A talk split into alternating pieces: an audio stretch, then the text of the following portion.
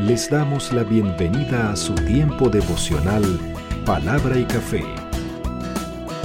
El aroma de la palabra del Señor en nuestros corazones, fortaleciendo nuestra fe. Con el pastor Richard Rodríguez, por R12 Radio.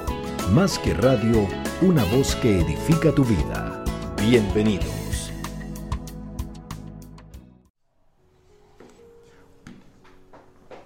Muy buenos días para todos, sean bienvenidos y aquí vamos con el tiempo para hoy. Señor, ayúdame, pues quiero agradarte, hacer el bien y practicar la justicia. Capítulo 38 del libro de Génesis. ¿Por qué el 38? Porque el 38 es un interludio que hay, un paréntesis, una interrupción, varios nombres le han puesto para calificar este capítulo de que contiene el relato de Judá y Tamar. Ya vamos para allá, no se preocupen. En el capítulo 37, mis amados, comienza realmente la historia dice que es la historia de la familia de Jacob y allí en el capítulo 37, versículo 2, aparece en hebreo el término Toledot. ¿Se acuerdan? Generaciones. Que es eh, una de las maneras de bosquejar el libro de Génesis. Y esta vendría a ser la décima generación, la Toledot, que aparece en el capítulo 37 de eh, Génesis. En el 36 se relatan los descendientes de Esaú. En el capítulo 36, versículo 1, dice, estos son los descendientes de Esaú. Esa es la Toledot número 8. La número 9 está en el versículo 9 del capítulo 36. Estos son los descendientes de Esaú, padre de Edom. Y vuelve a mencionar el término Toledot. Esa es la novena. Y la décima viene a ser la de Jacob, la familia de Jacob en el capítulo 37. Del capítulo 37 hasta el 50, aunque aquí dice que es la historia de la familia de Jacob, digamos que el protagonista y realmente el núcleo de la historia es la historia de José de José, considerado, digámoslo así, el último patriarca. Estamos hablando de Abraham, de Isaac, de Jacob, de José. En cuestiones de protagonismo como está. Ahorita vamos a ver un giro importante que esto da. Pero, como les dije, no nos vamos a, meter de, lleno en la historia de José. Mañana, en Palabra y Café, daremos un, un breve bosquejo de lo que es del capítulo 37 al 50, un breve bosquejo de la vida de José, de toda esa historia que se narra allí. Y si el Señor lo permite, si el Señor nos lo permite, déjenme aquí y les confirmo, el, el domingo 18 de abril, si el Señor nos lo permite, de 4 a 7 de la noche, de 4 de la tarde a 7 de la noche, vamos a tener el tema desvío, eh, basado precisamente en la historia de José. Eh, seminario que dicta la caminata bíblica, en la cual hemos sido el seminario Caminata Bíblica, el ministerio, del cual, en el cual hemos sido capacitados y vamos a tener la oportunidad de compartir. Ya les daré detalles, no se preocupen. Por ahora, por ahora, la frase de Señor, ayúdame, pues quiero agradarte, hacer el bien y practicar la justicia es una frase que resume y arropa el contenido del capítulo 38, que como les dije es un interludio, un paréntesis en el relato de la historia de José. ¿Qué fue lo que pasó? ¿Qué fue lo que pasó? Poco enredado el inicio, pero lo, lo arreglamos, lo arreglamos. Mire, eh, en el capítulo 38 dice que aconteció en aquel tiempo que Judá se apartó de sus hermanos Esto lo está diciendo precisamente después que José es vendido por sus hermanos. Se asume entonces, cronológicamente hablando, que después que sus hermanos venden a José, Judá se apartó, tal vez enojado, tal vez eh, por no consentir con sus hermanos, por la venta, lo que sea. Pero se apartó. Dice, se apartó de sus hermanos y se fue a casa de un adulamita, es decir, al territorio de Adulam. Estamos hablando, para que nos ubiquemos un poquito, Belén, Jerusalén, Belén. Belén queda al sur de Jerusalén y al sur oriente de Belén queda Adulam, una región que significa refugio o lugar de refugio. En Adulam queda la cueva de Adulam, que fue la cueva en la que se refugió David cuando estaba huyendo de, Saúl, cuando fue perseguido. Y además de esto, pues hizo de la cueva de Adulam su cuartel de operaciones. E, esa es la historia. Bueno, a esa región se va Judá. Allí en esa región un señor llamado Ira, con H-I-R-A, Ira, lo hospeda. No sé si eran amigos, pero lo hospedó y, Judá se quedó en la casa de Ira, el señor Ira. Estando allí, óiganme bien, porque el, el, relato en el texto es un poco confuso. Estando allí, conoció a un cananeo que se llamaba Sua, S-U-A. Y este cananeo Sua tenía una hija que se llamaba Kesib. Kesib, Q-U-E-Z-I-B. Larga. Kesib. Pues resulta que, bueno, Kesib llamó la atención de Judá, Judá le llamó la atención eh, Kesib, y no sé, se hicieron ojitos y qué tal y qué tal.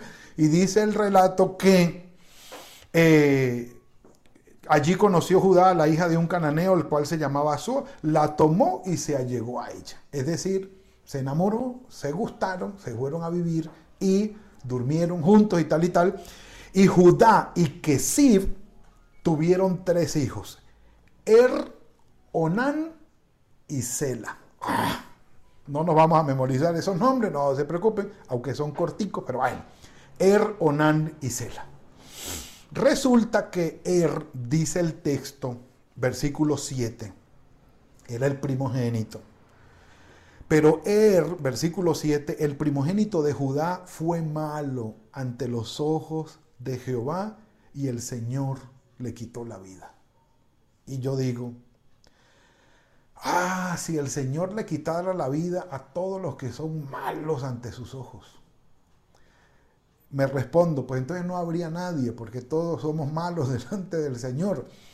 Pero uno dice, no, pero Señor, a los que son malos, malos, malos de verdad, si en algún momento tú quisieras, pero bueno, no nos vamos a meter en esas lides, hay problema.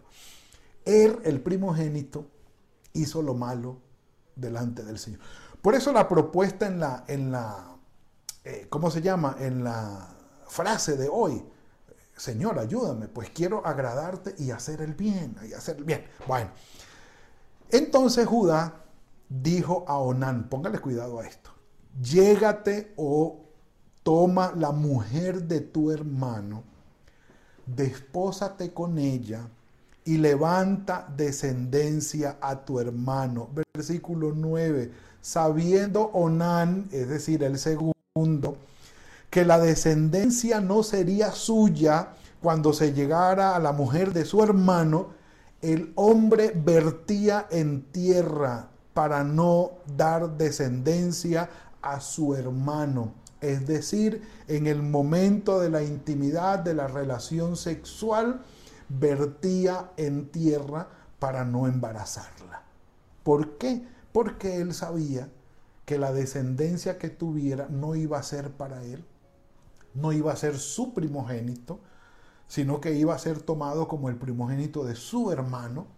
Él no iba a, heredar, sino el, el, niño era el que iba a heredar eh, lo que fuera a heredar su padre, el muerto, no él. Entonces, el asunto es bastante fuerte, bastante fuerte. Como desagradó al Señor lo que hacía, también lo mató, también lo mató. Se llamaba el levirato, el levirato. Permítanme y leo.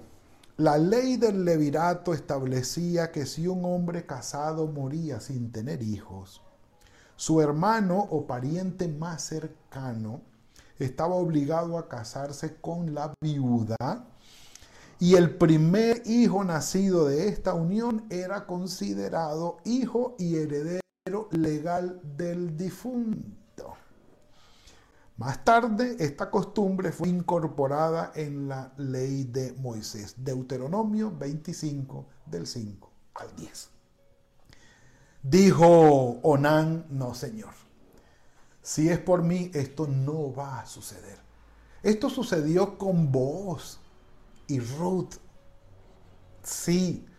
Otro era el pariente más cercano y Booz le preguntó que si iba a tomar a Ruth como mujer para levantarle descendencia a Elimelech. Y dijo que no. Entonces seguía Booz y Booz sí lo, lo hizo. El levirato o el goelato viene a representar la obra de nuestro Señor Jesucristo en la cruz. Una persona como Onán que no quiso sacrificarse, es decir, cancelar su nombre para que el nombre de su hermano tuviera descendencia. Levantarle descendencia, eh, ocupar su lugar, pero restablecer el nombre de su hermano. No quiso hacerlo. Nuestro Señor Jesucristo es nuestro pariente más cercano que sí quiso sacrificarse, anular su vida, entregar su vida para darnos vida a nosotros. Es una imagen del Antiguo Testamento que trasciende directamente a la obra salvífica de nuestro Señor Jesucristo en la cruz del Calvario. Pero bueno, punto número uno, Onán, Er y el Levirato que no quisieron o que no quiso Onán asumir y el Señor lo mató. Pero bueno, como seguía el tercero que era Sela, Judá dijo, no, no, venga, Sela está muy pequeño, espérate a que crezca, le dice, se, eh, le dice Judá a a cómo es, a, Tamar, porque Tamar era la mujer que se consiguió Er, es decir, Er y Tamar eh, fueron los que se casaron, no les había dicho ahora que recuerdo, era la parejita que estaba allí. Er eh, murió por ser malo, Tamar quedó viuda, entonces Onán asumió, pero realmente no asumió y Dios lo mató. Y Tamar quedó sola esperando que Sela, el hijo menor, de Kesib y de, y de Judá, eh, digámoslo así, creciera. Pero en realidad Judá no quería entregárselo. Porque Judá dijo, no, pues ya se murieron los dos primeros, no quiero que Sela vaya a morir. Y se tardó, y se tardó. Llegó el momento en que el mismo Judá quedó viudo. Es decir, que sí murió y el hombre quedó viudo. Entonces Tamar, la, digamos, la nuera de, de Judá, viendo que Sela ya estaba grande y no se lo entregaban como debía ser, y, se hizo como el de la oreja mocha eh, eh, Judá, dice que un día se fue a Timnat, hacia el norte, por ahí unos 14 kilómetros al norte de Jerusalén, se fue se fue a esquilar las ovejas y a estar allá, y bueno, con su suegro y toda la cosa. Entonces, versículo 15, versículo 14. Entonces, dice que Tamar le dijeron, mira que tu suegro va para Timnat. Entonces ella se quitó los vestidos de su viudez, se cubrió con un velo para no ser reconocida y se puso a la entrada de Enaim junto al camino de Timnat. Por allí iba a pasar Judá. Cuando Judá la vio, versículo 15, la tuvo por una prostituta, pues ella llevaba cubierto el rostro. Entonces se apartó del camino para acercarse a ella sin saber que era su nuera. ¿Cómo le parece? Y le dijo, déjame allegarme a ti. Y ella le dijo, bueno, ¿qué me vas a dar si te allegas a mí? Y él le dijo, bueno, yo te voy a enviar un cabrito del rebaño. Respondió él. Entonces Tamar le dijo, sin saber Judá que era Tamar, su nuera. Ay, las mujeres, qué peligro. Dame una prenda hasta que me envíes, o sea, ¿qué me vas a dejar por, ¿cómo se llama eso? Cuando uno deja algo por, eh, sí, como una prenda, ¿qué vas a dejar eh, para, para saber que tú me vas a enviar ese cabrito? Y pues, ¿qué puedo darte? Le dijo, le preguntó Judá y ella le dijo, dame tu sello, tu cordón y el bastón tuyo. Mejor dicho, para que entendamos, déjeme la cédula. Déjeme la cédula. ¿Sí? Eran los tres elementos íntimos de una persona, de un hombre en aquella época. El sello, el bordón, es decir, el eh, el, cinto que cubría o que amarraba su, túnica, y el bastón. Eso era algo de uso personal, personal, como la cédula. Judá se los entregó, durmió con ella, o sea, se acostó con ella, y Tamar quedó embarazada de Judá. Póngale cuidado. Se los cuento porque es más chévere el cuento. Resulta que Judá llega y les dice a, un siervo, anda y llévale el cabrito a una ramera que se la quede debiendo. Y págale y, entre, y que te devuelva mi bordón, mi bastón y mi sello. Entonces dice que fue, y al parecer fue el amigo Adulamita, el hombre fue y preguntó y no, aquí no hay ninguna ramera, por aquí, allí en Enaim no hay, no, pues no, no conocemos a nadie, no, aquí no hay nadie que, no. Entonces, el hombre fue y le dijo a Judá, hermano, yo fui con el cabrito a pagar la deuda tuya. Pregunté por la ramera y allá nadie conoce a nadie. No, no hay ninguna ramera por allí. ¿Cómo eso? No hay. Entonces, dijo, bueno, déjalo así, eh, que no vayamos a pasar una vergüenza, que se quede con eso, no pasa nada. Perfecto. Cuando le llegaron, póngale cuidado. Entonces se volvió, él se volvió a Judá y le dijo, no he encontrado a nadie, aquí no hay ninguna ramera. Respondió versículo 23, que se quede con todo para que no seamos objeto de burla. Sucedió que al cabo de tres meses, versículo 24, le dijeron a Judá, Tamar, tu nuera ha fornicado y ciertamente está embarazada a causa de sus fornicaciones. Y entonces respondió Judá, sáquenla y quémenla. ¡Ah! Un café por eso. Mm. Sí, más tarde eh, hubo la ley de apedrearla, de que muriera lapidada. Pero entonces, cuando Judá dijo eso, ah, la nuera quedó embarazada, no esperó a hacerla, que no sé qué, se adelantó y qué tal y qué tal, sáquenla y quémenla. Pero ella, cuando la iban sacando, envió a decir a su suegro, dile a Judá que el dueño de estas cosas es el que me dejó embarazada. Y mira ahora de quién son estas cosas. Entonces, Dice allí, cuando Judá reconoció que era el sello y el cordón y el bastón de él, dijo, más justa es ella que yo, por cuanto no le he dado a mi hijo Sela. Y no volvió a acostarse con ella. Aconteció que al tiempo de dar a luz, había gemelos en su vientre. Y sucedió que en el parto uno de ellos sacó la mano y la partera le puso un cordón eh, rojito para identificarlo y dijo, este salió primero, Pero volviendo a meter la mano salió primero su hermano y él dijo, ¿cómo te has abierto paso? Por eso le pusieron Fares, que significa abertura o brecha. Y después salió su hermano, que tenía en la mano el hilito rojo de grana, y lo llamó Sara, con Z. Sara, que significa brillo, luz o resplandor.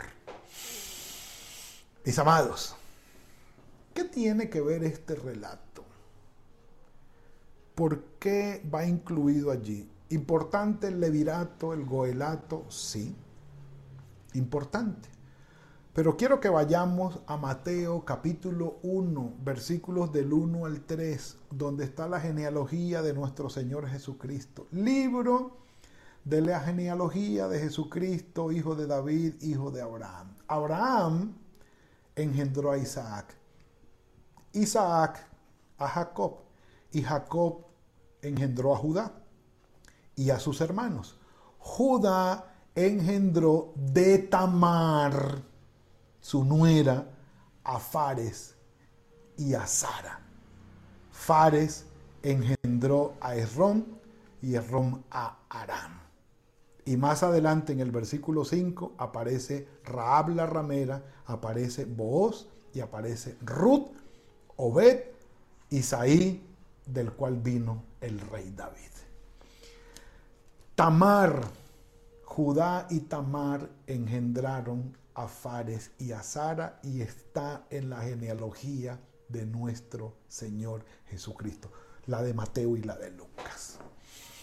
Esto quiere decir de una mujer cananea fuera del pueblo de Israel nació eh, Fares y Sara que están en la línea genealógica de nuestro Señor Jesucristo.